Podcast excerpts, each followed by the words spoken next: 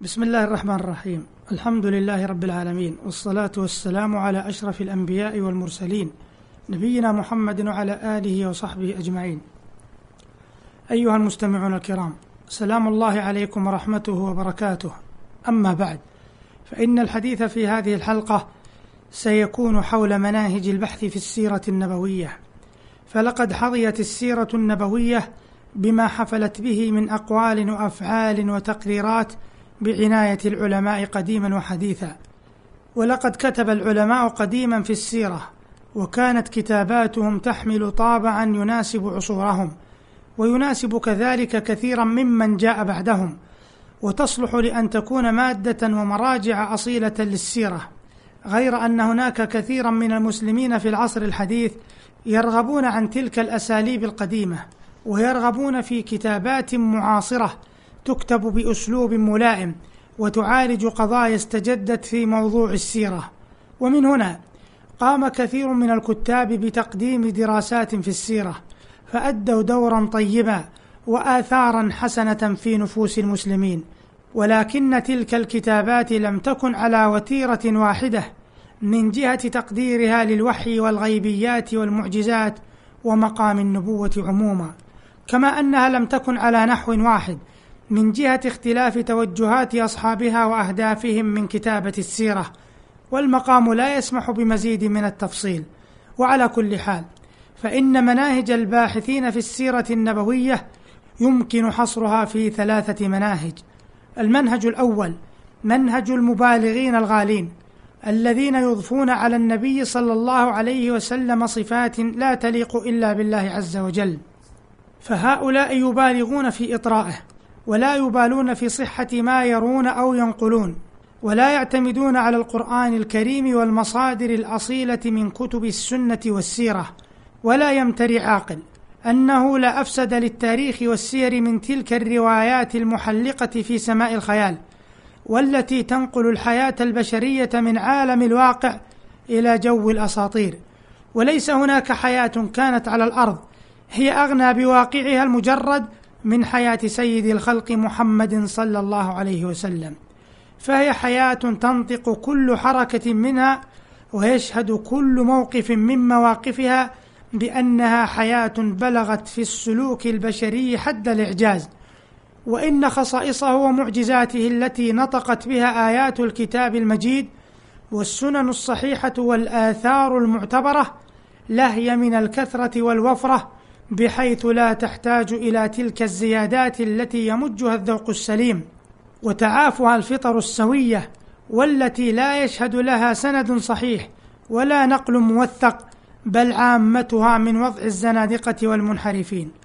المنهج الثاني من مناهج البحث في السيرة النبوية منهج الباحثين الغربيين ومن سار على طريقتهم، فهذا المنهج يسلكه أغلب المستشرقين ومن شاكلهم من الكتاب والمفكرين المنتسبين للإسلام، فهؤلاء إذا تناولوا السيرة بالبحث والدراسة تعاملوا معها كما يتعاملون مع سيرة أي زعيم أو بطل أو قائد أو فاتح، فيتحدثون عن النبي صلى الله عليه وسلم كما يتحدثون عن هؤلاء، ويصفونه بالبطل أو العبقري أو الزعيم أو نحو ذلك من الألقاب التي لا تغني عن مقام النبوة.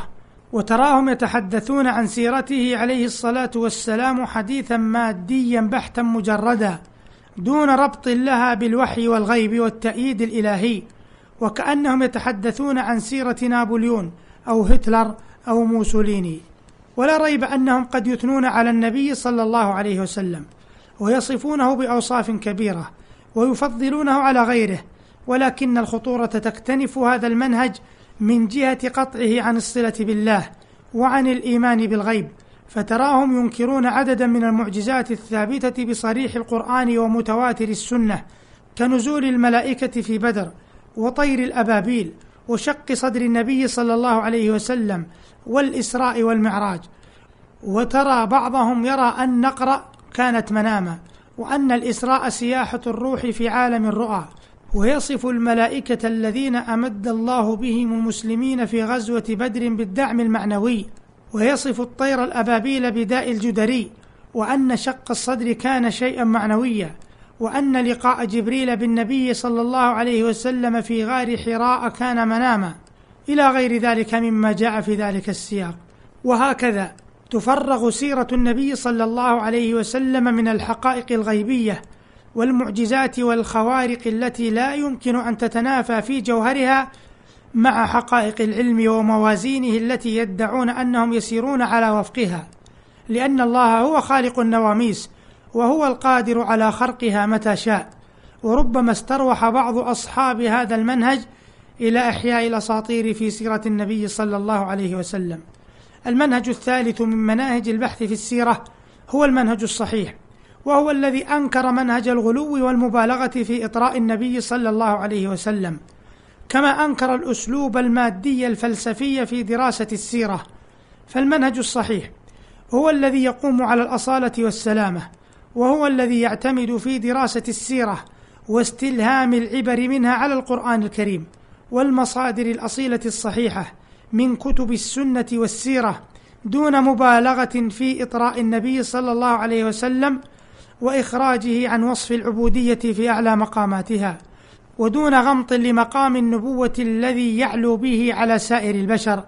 وهو المنهج الذي يقوم أيضا على الإيمان بالغيبيات والمعجزات والأخبار القطعيات، فهذا هو المنهج الحق، وإن كان أصحابه يتفاوتون في جودة الطرح وقوته وعمقه. أيها المستمعون الكرام، إلى هنا ينتهي وقت هذه الحلقة، والسلام عليكم ورحمة الله وبركاته.